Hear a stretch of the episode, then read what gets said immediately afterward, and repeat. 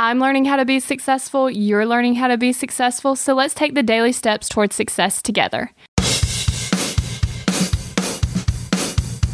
Are you pumped up? Are you ready to go? Because this week on the Daily Steps Towards Success podcast, we're going to be discussing an article from success.com Seven Mental Techniques to Improve Your Time Management. And today's mental technique is to visualize your daily goals.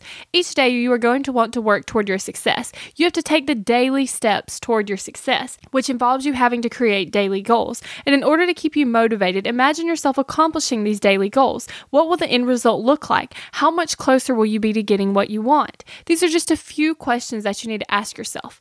Each thing that you want to achieve and accomplish has a reason behind it. There's a reason you want more time with family, a thriving business, a healthier lifestyle. So use the vision to motivate you to use your time wisely. After all, we only have so much time, so we don't want to waste it on things that don't matter to us.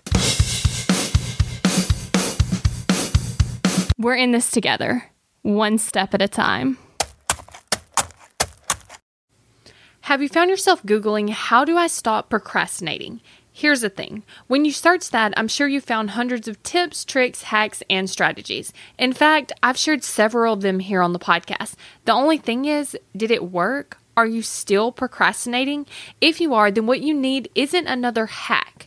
You need to focus on the actual thing that's causing you to not take action. Our thoughts control our feelings, our feelings control our actions, which means if you want to change your action or inaction, you first have to change your thinking. That's exactly what we focus on in my program, Kick Procrastination. This program is designed to help you go from procrastinating on your goals to taking massive action towards achieving them.